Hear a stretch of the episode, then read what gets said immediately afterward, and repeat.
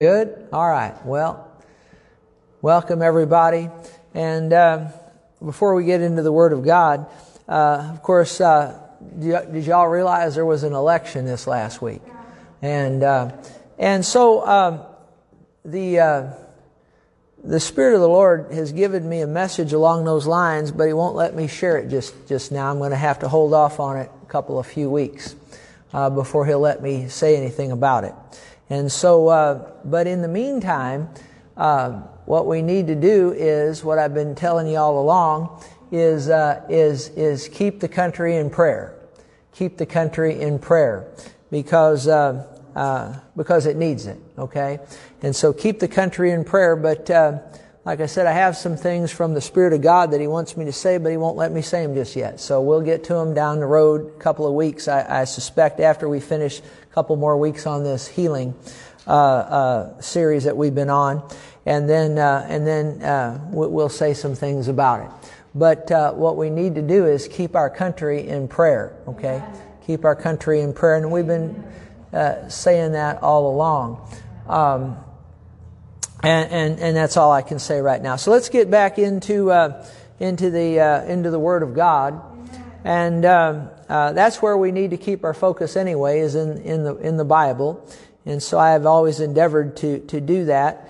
Um, you know, we need to be in, involved in politics. Um, the way I've studied it over the years, this nation was set up and the founders were Christians. And if you have Christians in leadership, for real Christians now, not just in name only, but for real Christians, uh, everything will go a whole lot better, you know? You follow what I'm saying? And, um, and, and, so, uh, but the, uh, the pulpits, um, I will say this pulpits should be speaking to politicians, not politicians to pulpits. You need to understand that. And, uh, and so, uh, uh, preachers should speak into political things and we should be involved in the vote, and I've endeavored to do that. I've tried to keep a good balance, but, but of course we should always uh, keep our emphasis on the Word of God. Uh, can, you understand what I'm saying? Between politics, a church should not get so involved with politics that you, you lose the thrust of the Spirit of God and the Word of God, and the teaching uh, of the Word. Do you understand what I'm saying?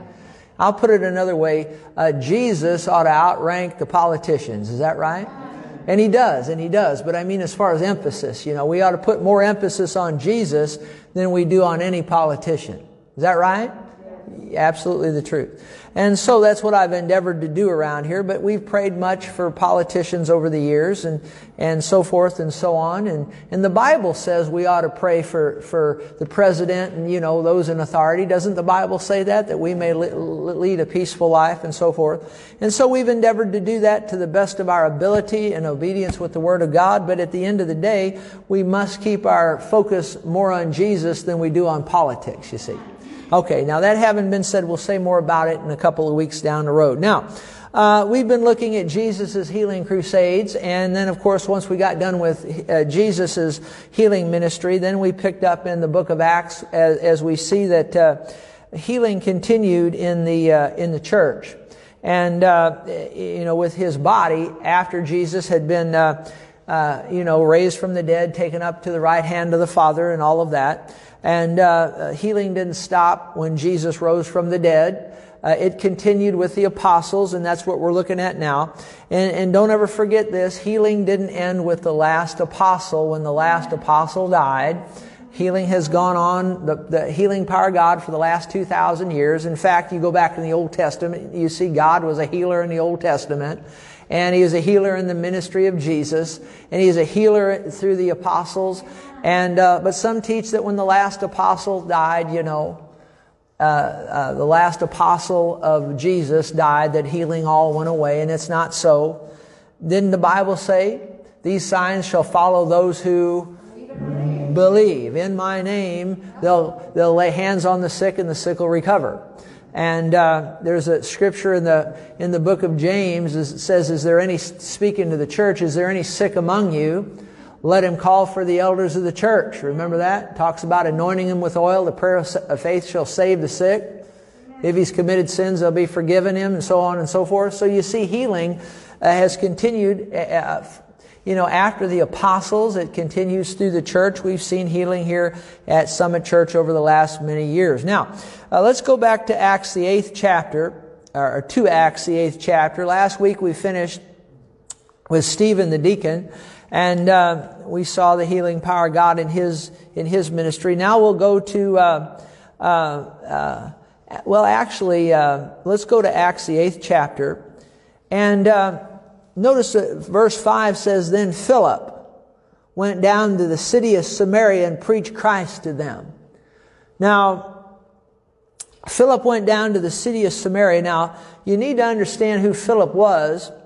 Philip was one of those seven deacons we talked about last week. He was named with, with, with Stephen, remember? Stephen. And Philip was, was uh, actually uh, the second one in the list there in Acts, the sixth chapter, the fifth verse. You don't have to look it up now, but the Bible call, uh, says that they uh, chose out from among them seven men full of faith and the Holy Spirit, you know. I, I feel impressed to say this. As you study that list in Acts, the sixth chapter and the fifth verse, you see Stephen, we talked about him last week, the first martyr. You see Philip, who we're going to talk about now, but as you go on in that list, there's, uh, I, th- I think, uh, and, and I'd have to go back and look at, well, let's just look at it. Acts, the sixth chapter and the fifth verse. Maybe they can throw that up on the screen. If they can, they can. If they can't, they can't. But, because uh, I, I didn't give this to the projectionist, but Acts, the sixth, the sixth chapter and the uh, fifth verse, I believe it is, um, let's see here. Uh, it talks about uh, Acts 6 5. Let's see, Acts 6 5. Uh, okay, here we go. And uh, let's pick up in the middle of that verse, New King James Version. And they chose Stephen, a man full of faith in the Holy Spirit. And uh, of course, he was the first martyr. Then Philip, okay? And we're going to talk about him here in a moment. And uh, uh, and then uh, Prochorus, I guess is how you say that. I don't know. I used to be a math teacher, not an English teacher, so you know I'll do the best I can. Then uh, Nicanor, Timon, Par, par, uh, par, par, par, par, all right, Parmenas. Got some English teachers over here, I guess, that can help me. So you never probably ever heard much of them, but they're there in the Bible. And then that last one was uh, Nicholas, right? Now you need to realize I went I went through all that to point Nicholas out to you, and uh, from my study of it, now here you have a man that started out full of the full of full of the Holy Ghost, full of faith, full of power, chose by the apostles to be uh, deacons. And you need to realize Nicholas, have you ever heard of the deeds of the Nicolaitans, which Jesus talked about in the book of Revelation? And he said, said which thing Jesus said he hates? Well, that's where the deeds of the Nicolaitans came from, came from this guy here, Nicholas. He was, apparently he apostatized later on. You know what that means? He turned away from the faith. So it's interesting that you can have a man full of faith and power, full of the faith, full of faith in the Holy Ghost, and he, and he turned away and got off, in, got off into error. That should serve as a warning to all of us. Uh, that, you know, the Bible says that we ought to stay full of the Holy Ghost.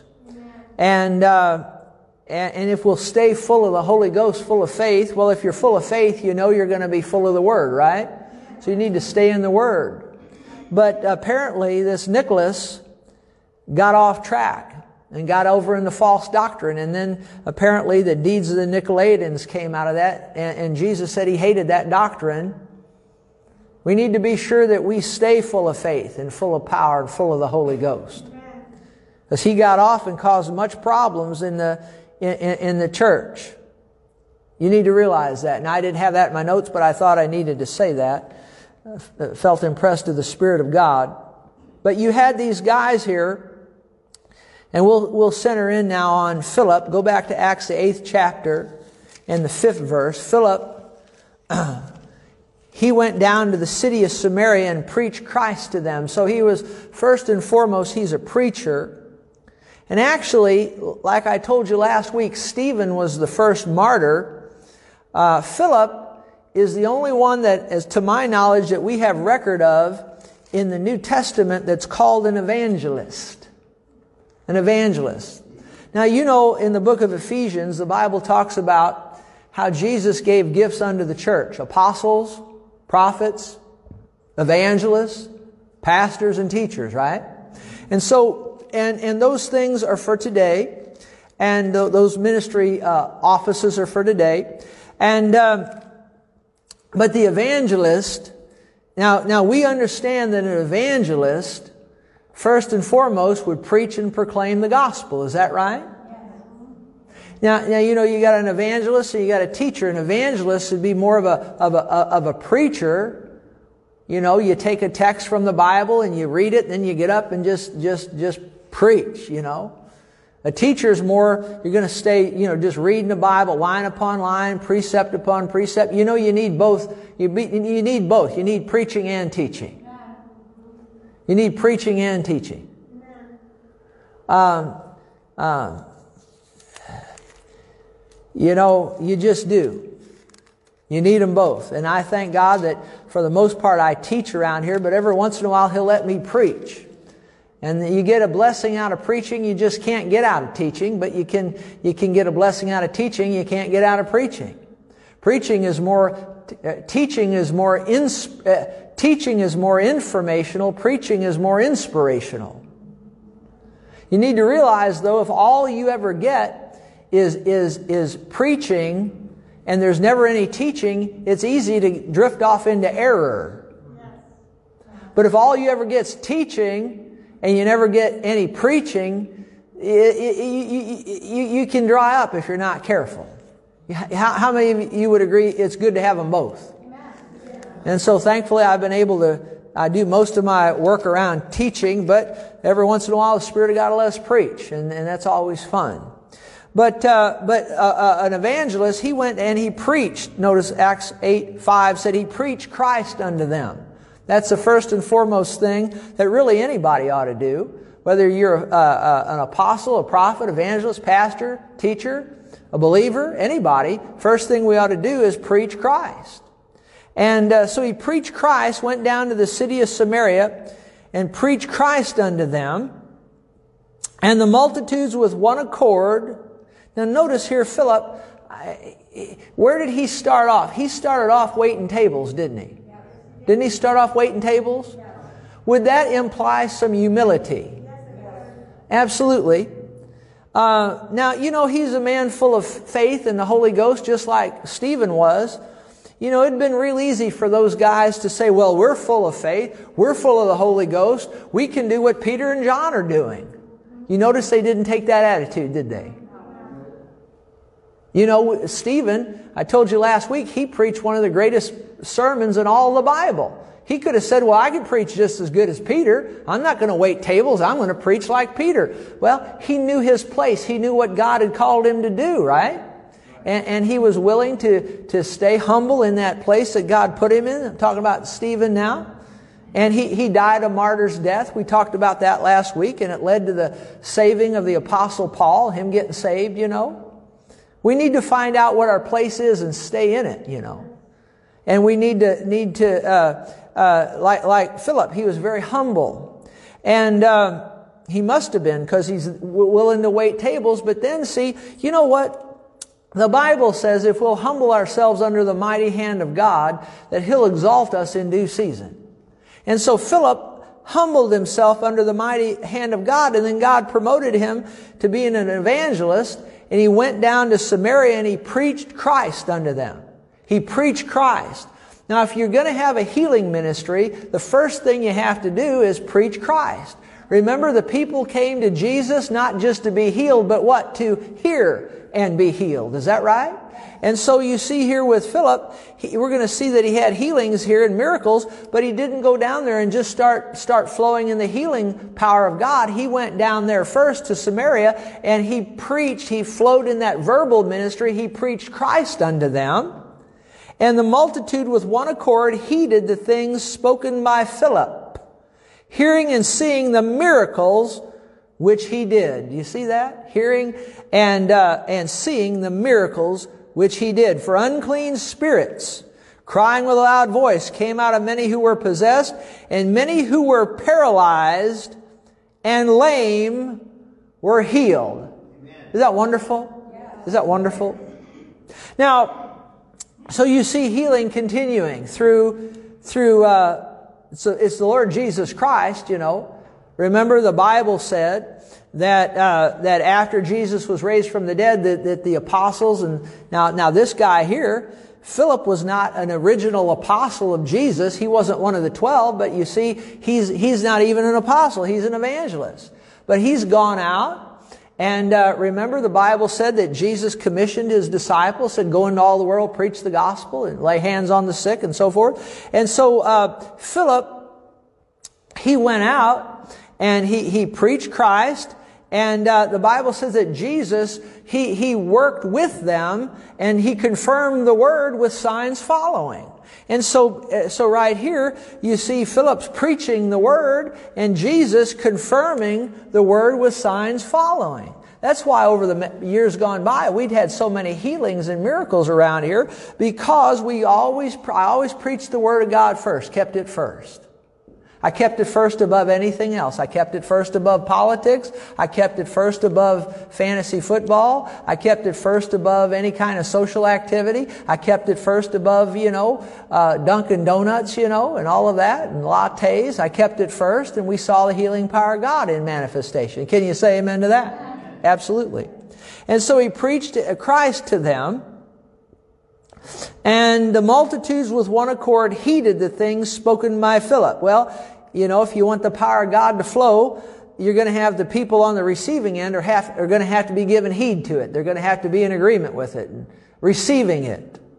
And you see that's the case here. And, uh, and, and, so forth. And there's great miracles took place. And uh, now I don't. I'm not going to turn. Uh, we don't. I'm not going to read on for the sake of time. I'll just just say this: that after uh, this happened, remember that, and you can read on in Acts 8 and see it for yourselves, but remember that uh, uh, this city of Samaria, there was, a, there was a citywide revival going on there.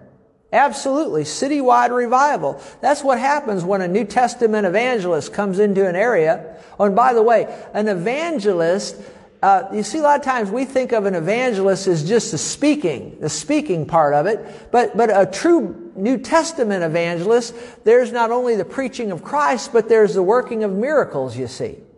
Uh, and, and, so forth. And so a lot of times people, when you talk about an evangelist, people just think, well, there's, there's great preaching of, the, uh, of, of Christ. But that's just half of it a real New Testament evangelist will not only have the preaching aspect of it, but will also have the flowing of the power of God, and you'll see miracles, signs, and wonders. Now, having said that, after this, this citywide revival breaks out, um, it's interesting, I believe it was uh, an angel, I think it was an angel of the Lord, uh, uh, uh appeared to Philip. I think it was. Let's, let's look at Acts, the eighth chapter there. We might as well look at it since we're here. Uh, let's see. And you don't have to put it up on the screen. Folks have their Bibles. If you, if you want to, you can.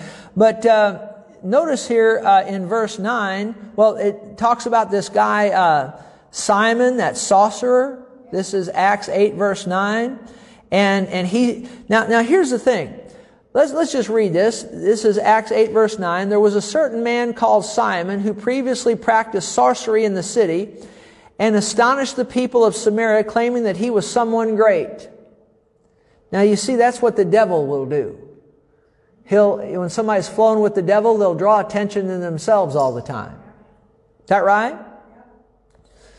I don't see where the apostles ever drew attention to themselves. the ministers of the Lord Jesus Christ, ever drew attention to themselves.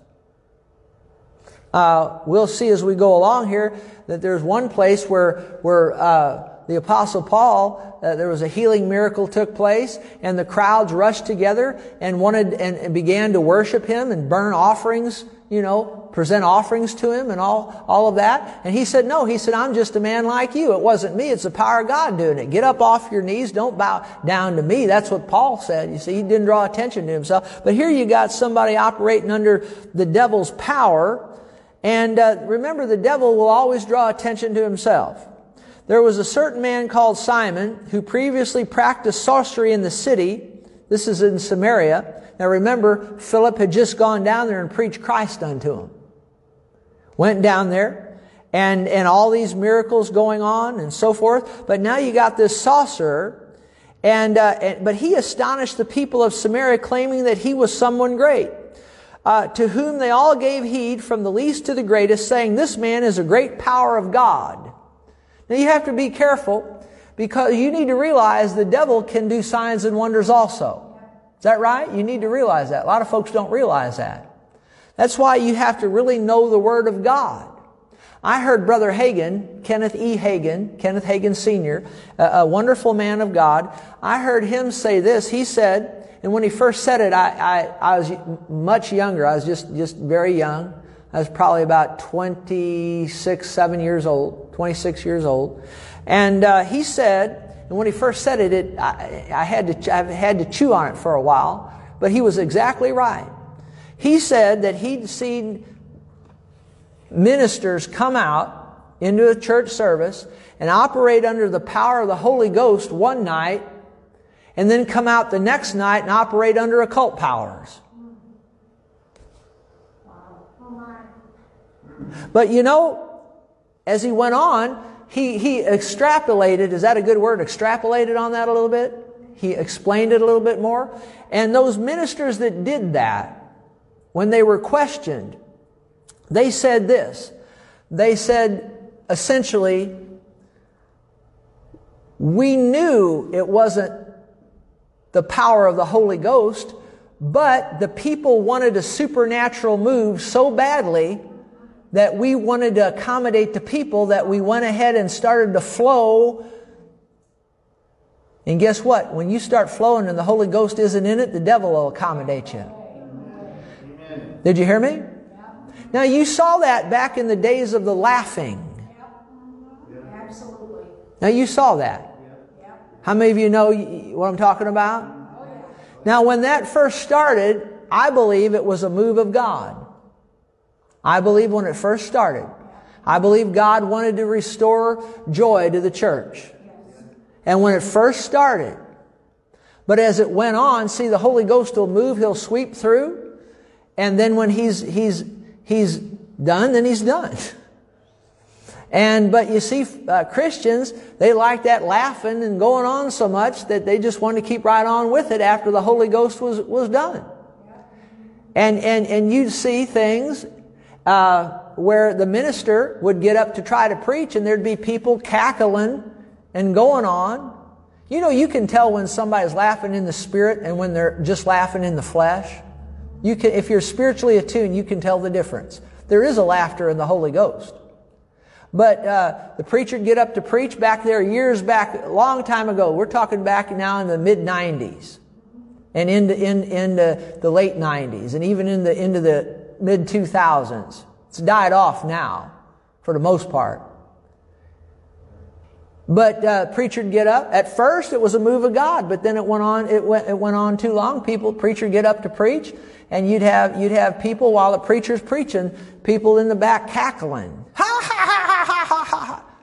And, it, and it, now, is, if that was the Holy Ghost, is he going to be? Is the Holy Ghost going to disrupt the preacher? What? Huh? No. No. So you gotta be, you gotta stay in the Word of God for yourself, and you need to be able to be attentive to the Spirit of God and in tune with the Spirit of God to discern for yourself if something's of God or it isn't. Y'all remember back that laughing that went on back yonder? And then, and then I'll tell you what else happened with that is that if, if people were in the congregations and they didn't, didn't feel a move of laughter on them and they didn't laugh, they were made to feel substandard.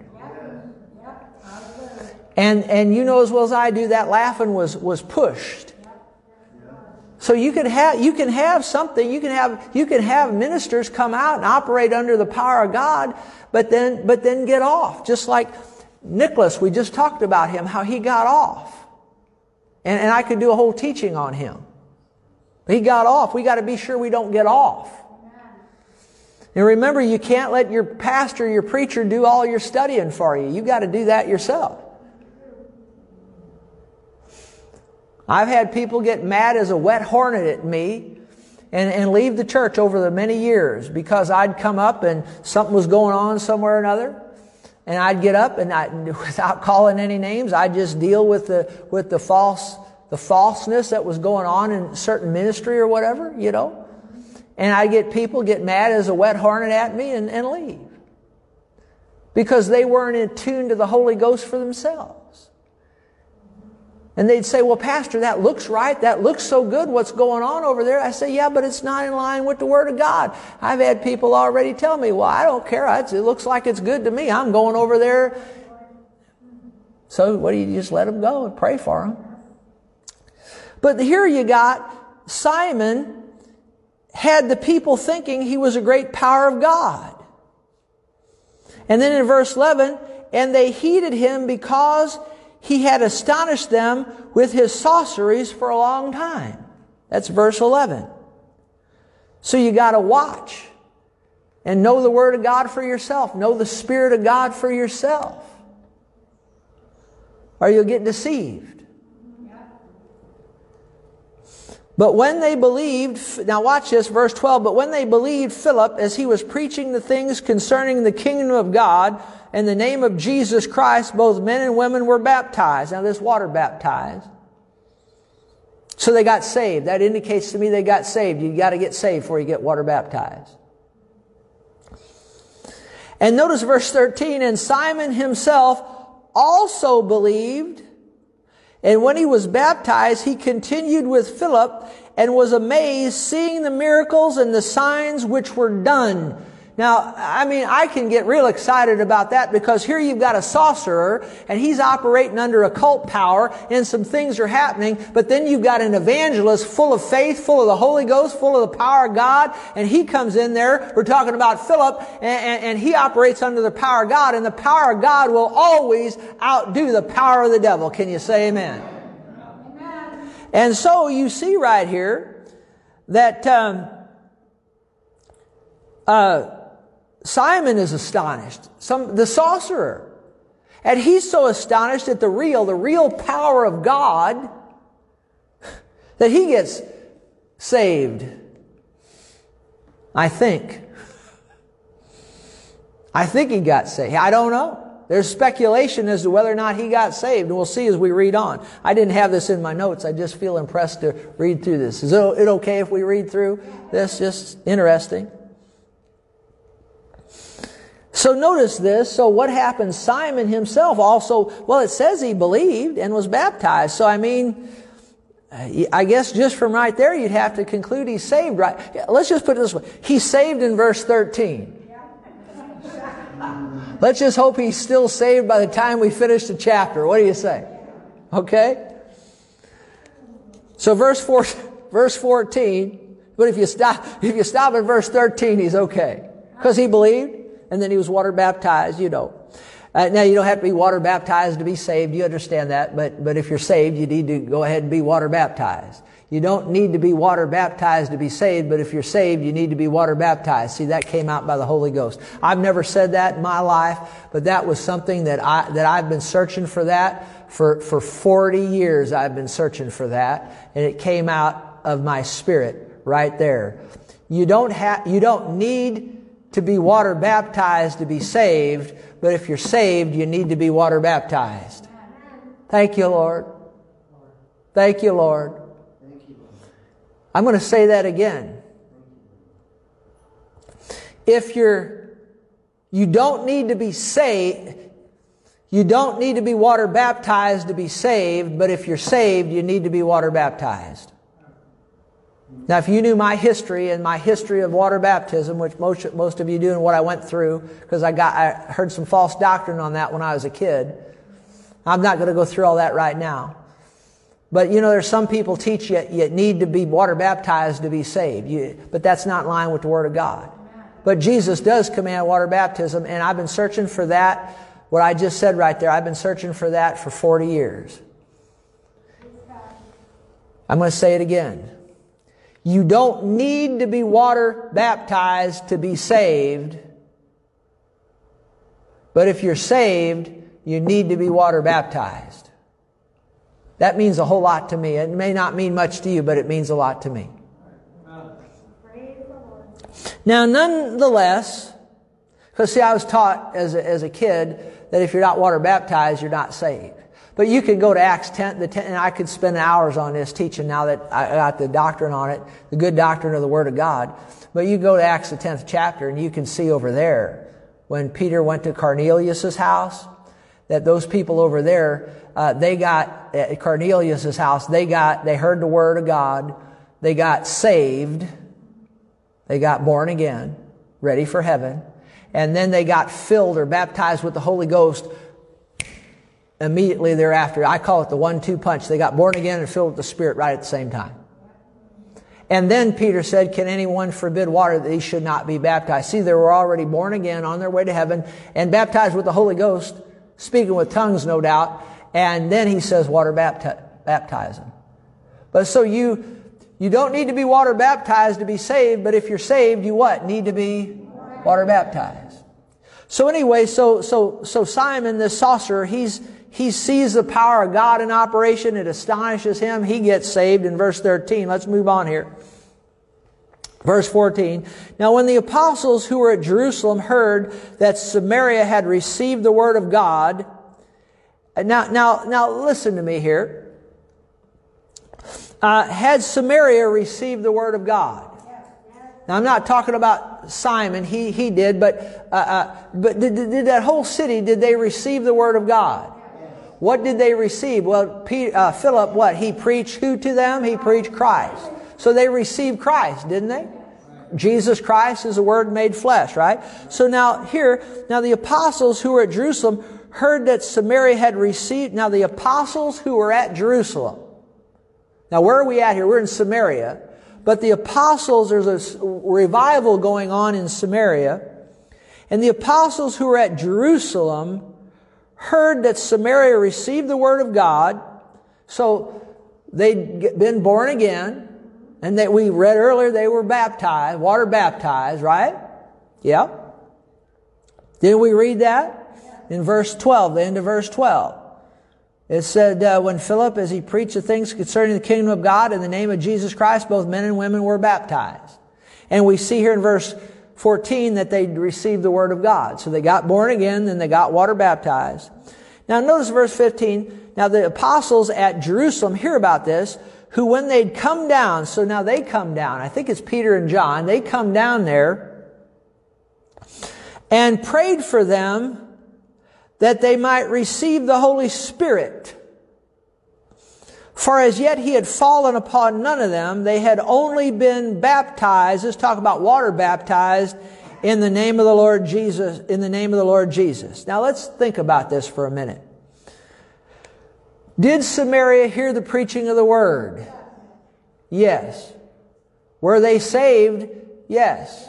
Did they get water baptized? Yes.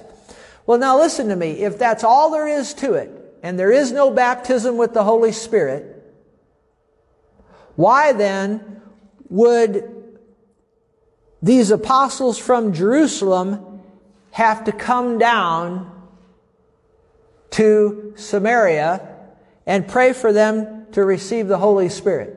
Because you know as well as I do, when you get born again, you have the Spirit of God in you. You're born of the Spirit of God. The Bible says, if any man have not the Spirit of Christ, he doesn't belong to Christ.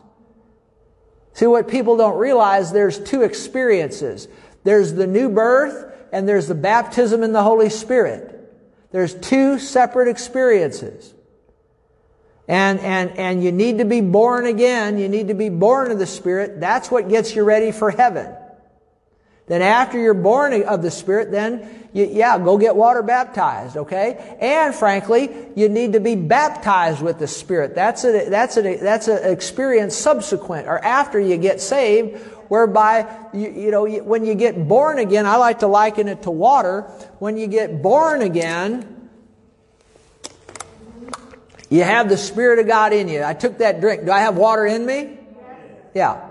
But is there a difference between me taking a drink of that water and dumping the water all over my head? You want to see me do it? is there a difference between that and dumping it on my head? Same water, just two different experiences. Correct? So when somebody gets born again, you receive, the, you receive Jesus, the Holy Spirit's in you.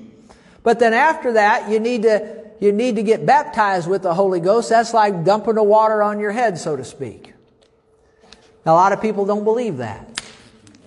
A lot of people think the baptism in the Holy Spirit passed away, and it's, no, it's still for today. Because we see it here in Acts the 8th chapter. And this is, this is quite some time after the day of Pentecost. And notice here, let's read on with this. Uh, I didn't intend to cover this, but I think we, it, are you getting anything out of it? It's, I think it's helpful. So watch this. Notice here, let's start verse 14 again. When the apostles who were at Jerusalem heard that Samaria had received the word of God, they sent Peter and John to them, who when they'd come down prayed for them that they might receive the Holy Spirit, for as yet he had fallen upon none of them, now, when you see the Holy Spirit falling, when it says, the Bible says he fell on them, that's another way of saying baptized with the Holy Ghost. So we could read it like this, for as yet he had, for as yet he had fallen on none of them, we could say they hadn't been baptized with the Spirit yet. They just were born of the Spirit. Okay? Verse 15 again. Who, when they came down, prayed for them that they might receive the Holy Spirit. He's talking not about the new birth. They were already born again. He's talking about uh, being baptized with the Spirit, for as yet he'd fallen on none of them. They had only been baptized at the implication of water baptized in the name of the Lord Jesus. Okay? Now notice verse 17. Then they laid hands on them and they received the Holy Spirit. Now that's one way that people can be filled with the Spirit is laying hands on them. Not the only way. And uh, it's interesting as you study into it uh, a little bit. Uh, some ministers uh, ha- have a, I don't know how to say this, some ministers have a, uh, uh, I guess I'll say a gift, if you will, of laying hands on people and seeing them filled with the Spirit. Um, now, it, let's say another way almost everybody, there's some ministers, and not just ministers, but some believers, almost anybody they lay hands on that want to receive the Holy Ghost, the people receive. Now, see, in, in, in this ministry here, now, now I hadn't been given that, I hadn't been given that gift. My gift has been along laying hands on the sick and seeing them be healed. But we had uh, a lady here years ago, Ruth Fonts. Anybody remember Ruth? And just about anybody she laid hands on that would uh, want to receive the Holy Ghost would receive, they'd speak in tongues almost immediately. Now, you, and sometimes I'd have her work with me in these lines up here when we'd have these prayer lines. And sometimes, sometimes I'd have her work with me.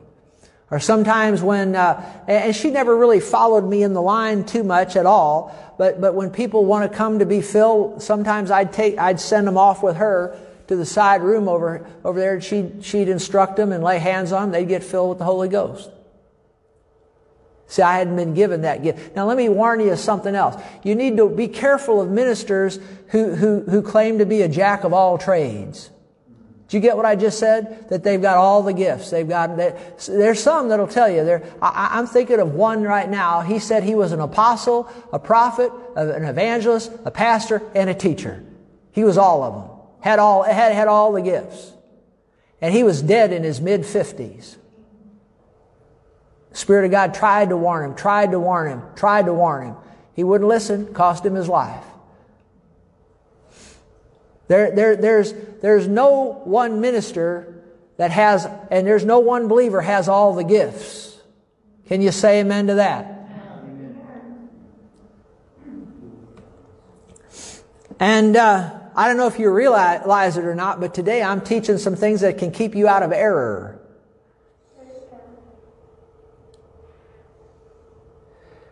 And so the question is, why didn't Philip lay hands on these people to get them filled with the Holy Ghost? Why did Peter and John have to come down? Why couldn't Philip have just taken care of it? Well, apparently Philip was, he wasn't anointed along those lines. He preached Christ and God used him in that. God used him in the, in the, in, in, in the healing, uh, ministry and miracles, but apparently didn't use him along these lines. So that's why Philip and, uh, I'm sorry, that's why Peter and John came down. And they laid hands on him. Verse 17, they received the Holy Spirit. Now notice here verse 18, and when Simon saw that through, this is a sorcerer now, when Simon saw that through the laying on of the apostles' hands the Holy Spirit was given, now let's stop right there. Simon saw something, didn't he? Now, now, right here, is almost every time in the book of Acts where, the, where people are baptized with the Holy Ghost, you see the evidence of speaking in other tongues. But in this passage here, it doesn't specifically say they spoke in, in, in other tongues. But uh, apparently Simon saw, he observed something. So when these people got filled with the Holy Ghost, something was going on. And it doesn't bear itself out right here, but it'll bear itself out in a few moments if you'll stick with me for a few minutes. That apparently, I don't think there's any question about it, when when, when, when the apostles, uh, Peter and John laid hands on these people, they, they were filled with the Spirit. We know that from the Word of God here, but I, they, they spoke with other tongues. I don't think there's any question about it. You'll see it in a moment. Now let's read on. Now watch this. Uh, verse 18, when Simon saw that through the laying on of the apostles' hands the Holy Spirit was given, he offered them money. Now we need to say, uh-oh, right there, uh-oh. That's not good.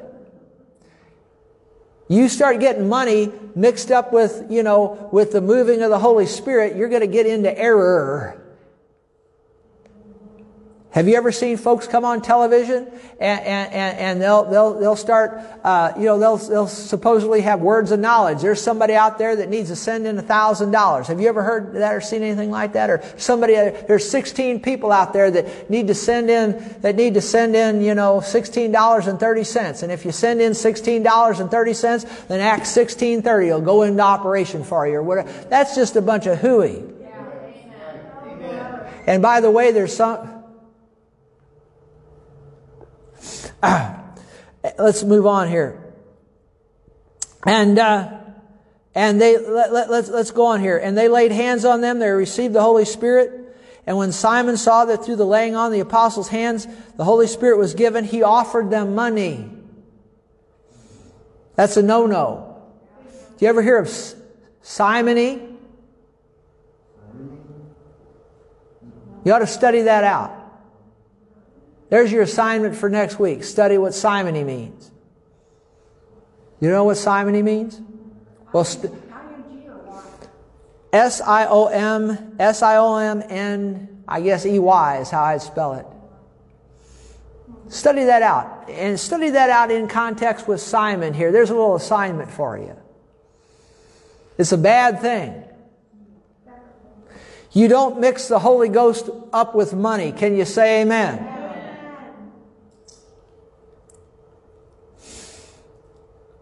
Anyway, watch this. Verse 19 saying, Give me this power also. Now, what did Simon want? He said, Give me this what? Give me this power, also.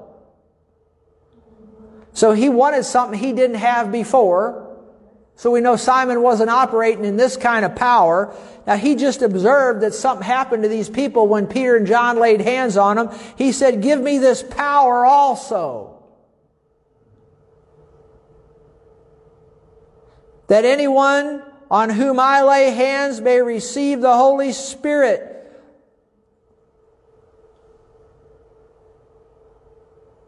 This is dangerous stuff.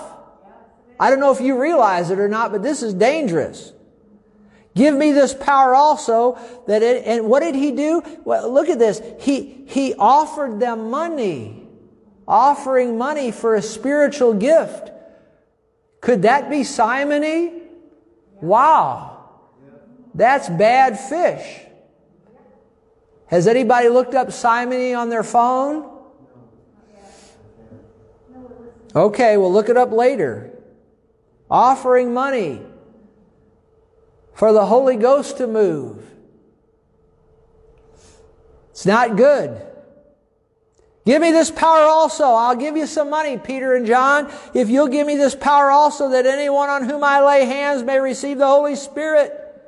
Not good stuff here.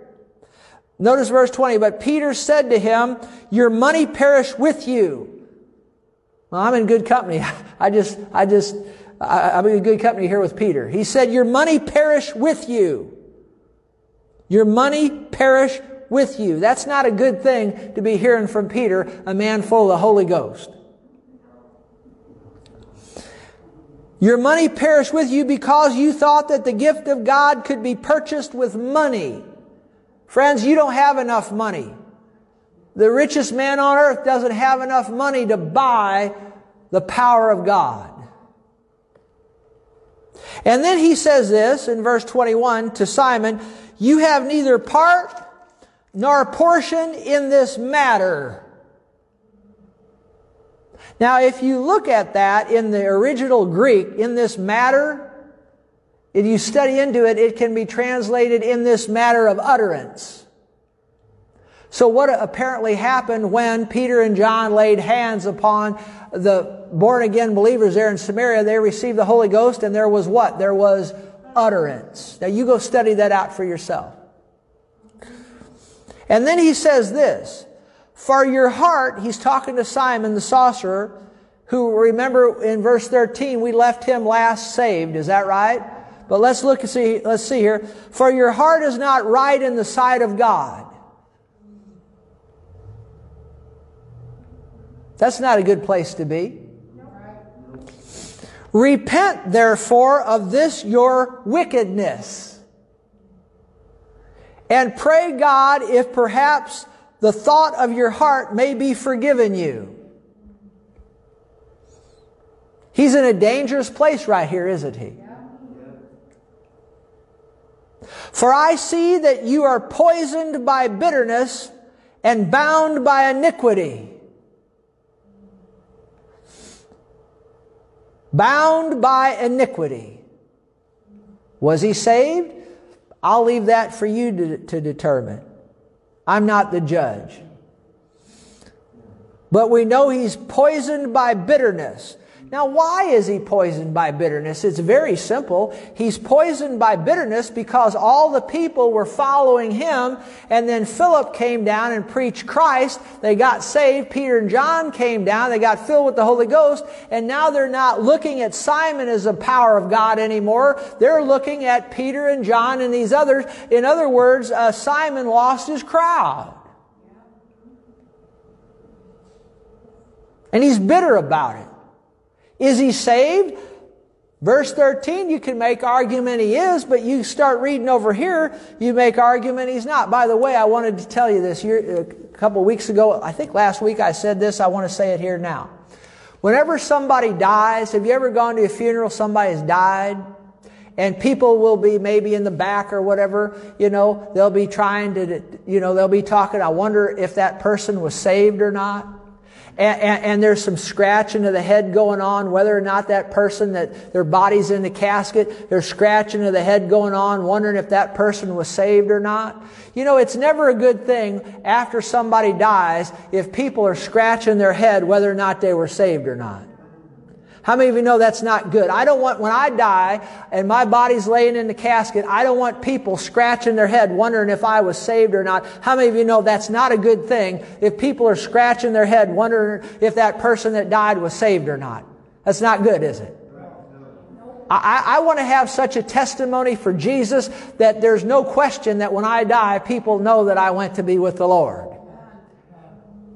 But I've seen a lot of them laying in caskets where people are scratching their head. I wonder if that person was saved or not. Uh, well, I'm not the judge. I don't know for sure, but I know this. It's not a good thing when people are scratching their head. Can you say amen? Do you want you when you die? Do you want me standing there scratching my head, wondering not if you were saved? I'll tell you right now, by the Spirit of God, there's going to be people in heaven that you're going to be shocked that they that they're there, and there's going to be people not there, and you're going to be shocked that they're not there. Now you hear what I'm saying. I'm going to say that again. You'll see people, if you're born again and you know Jesus, you'll see people in heaven that you thought would, you can't, you can't believe that they're there. And there'll be other people you'll be looking around for them. Where are they? And, and, and, and, and they're not there. Do you know some Christians live a double life? Did you know that? Do you know some Christians are Christians in name only? They have a name that they're alive, but in their spirits they're dead. Read the book of Revelation, chapter 2 or 3. Uh, I think it's the church in Sardis. Jesus said, You have a name that you're alive, but you're dead. Now, you know as well as I do. You've seen it in the land where some of the biggest ministers, some of the biggest ministers, and, and they'll, they'll come out and things will come out where, you know, they, they're doing things that you would never believe they were doing. Is that right? Sexually and otherwise. Is that right? And you know it's the truth. Are those people saved? Are they just saved because they professed Christ? Jesus said, many will, not a few, but many will say to me, Lord, Lord. Jesus said, listen, he said, not all that say unto me, Lord, Lord, will enter into the kingdom of heaven. Is that right? Is that right? Jesus said, not all who say to me, Lord, Lord, will enter into the kingdom of heaven, but he that doeth the will of my Father who is in heaven. He said that many will say, Lord, Lord, did we not prophesy in your name? And in your name cast out demons, and in your name do many wonderful works. And then he said, then will I say to them, uh, depart from me, I never knew you, you who practice sin. See, they lived a double life, didn't they? Repent therefore, verse 23, of this your wickedness and pray God if perhaps the thought of your heart may be forgiven you. For I see you're poisoned by bitterness, bound by iniquity. Then look at verse 24. Then Simon answered and said, Pray to the Lord for me that none of these things which you have spoken may come upon me. Well, I can see some repentance there, can't you? Maybe not. You know, you know, Peter, Peter, denied Jesus three times and he went out and wept bitterly and he repented, didn't he? But Judas, he betrayed Jesus and the Bible says, uh, the, the, the King James says that Judas repented, but you study it in the Greek, he didn't repent, he had a regret. You know there's a difference between repentance and regret. Regret is not true Bible repentance. And I don't know, the more I look at this right now, I'm not so sure Simon is really repenting or if he's just regretting. Simon answered and said, Pray to the Lord for me that none of these things which you have spoken may come upon me. I don't know. I'm not the judge. Verse 24. So when they had testified and preached the word of the Lord, they returned to Jerusalem, preaching the gospel in many villages of, Samar- of the Samaritans. Now, now, now, I'm almost finished, but let's just read on just a little bit further. And an angel of the Lord spoke to Philip saying, now, now, listen to me. Philip is right in the middle of a massive citywide revival. Okay? And he's got Peter and John. They've come down. I mean, things are rocking and rolling here in this city for good. We talked about Simon the sorcerer, but you got to realize people are getting saved by the droves, healed by the droves. Peter and John come down. They're being filled with the Holy Ghost by the droves. And now in verse 26, an angel of the Lord spoke to Philip saying, Arise and go toward the south along the road which goes down from Jerusalem to Gaza. This is desert. So he arose and went. Now I don't think if I had been Philip, I would have wanted to leave there. Because I've got the mass. Now you're going to find something out about God right here. I've got the mass multitudes following me. I mean, my gosh, you know, I mean, we've got a city rider, you know, he might have been saying to the angel, I'm speculating, why would you want me to leave here? I mean, we got this big revival going on. I don't want to leave here. But the angel of the Lord spoke to him and said, Arise, go toward the south, and, and down there where is desert. So he arose and went, and behold, a man of Ethiopia, a eunuch of great authority under Candace, the queen of the Ethiopians, who had charge over all her treasury, he had come to Jerusalem to worship, and returning and sitting in his chariot, he was reading Isaiah the prophet, and the Spirit said to Philip, Go near and overtake the chariot. So Philip, Philip ran to him and heard him uh, reading the prophet Isaiah and said, Do you understand? And, and you can read on here. That, that, this guy's reading about when Jesus was died on the cross and all of that. And, and what happened was, is uh, uh, Philip preached Christ to this guy. What do we learn about God? He's concerned about the mass multitudes, but he's also concerned about one eunuch out in the desert. Can you say amen? And he preaches Jesus to him and this guy gets saved and then he gets water baptized. And, uh, and, and God is very strategic too because this guy takes the gospel back to Ethiopia. And I think you can do some study on him and find out in, in history, I think, some things that he may have done, but we know he must have taken the gospel back there. That's a good thing, isn't it? And, uh, and so on and so forth. You can read on with that. But now notice here, they go down into, they stop with the chariot, they, you know, the eunuch gets saved, Philip water baptizes him, you know, and all of that. Uh, you can read that on your own, but I want to get to this because my time slipped away. Verse 39. When they came up out of the water, the Spirit of the Lord caught Philip away. Now think about that for a second caught him away so that the eunuch saw him no more and he went on his way rejoicing. But Philip was found in Azotus and passing through he preached in all the cities till he came to Caesarea. He was translated by the Spirit of God. Now you think, I mean, we're, we're talking Star Trek stuff there. You know what I mean? Beamed up. I, am joking now, but you, you, you know, I mean, think about it. Think about me standing here preaching to you, and all of a sudden I'm translated out to, out to Rolla, Missouri, and I'm in a pulpit out there preaching. I mean, think about that. Can you get your mind around that? He was translated in the Spirit by the Spirit. Do you remember when Jesus got on the boat with the disciples at one time? And the Bible says immediately they were at the other side. You remember that? So this is not the first, this is the first time that translation happened. It happened there when Jesus got on a ship that one time, and it happened here that Philip was translated immediately. That's some bizarre stuff, isn't it? I'll close with this. Do you think it's real? Do you think it'd be real neat to preach Christ in Samaria and see miracles and signs and wonders? I do. And then, and then an angel appeared to you and you, you go out in the desert and there's the eunuch and you preach Christ to him and baptize him. And then you get done with him and then the Spirit of God catches you away. That'd be neat, wouldn't it? But why did Philip get this? I'll tell you why he got it. He got it because before anybody knew who he was,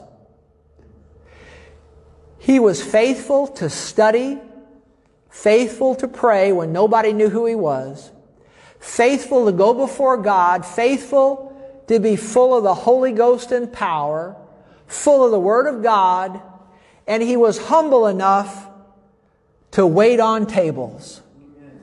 And if he hadn't been humble enough to wait on tables, none of this other fantastic stuff would have ever happened. Did you, so humility is a great thing, isn't it? Did you get anything out of this? All right. Well, stand with me if you would. I only said about, about only 10% of that was what I had in my notes. So, so we trust that that was a blessing to you. Listen, if you're on social media, you don't know Jesus as your Savior, the Bible says, Whosoever shall call upon the name of the Lord Jesus shall be saved. So repent of your sins, call on the name of Jesus, receive Him, and He'll come into your heart, and then, and then ask Jesus to baptize you in the Holy Ghost. And He'll, He'll do that too. You'll speak with tongues. But even more important than that, you'll become a great witness for the Lord Jesus Christ.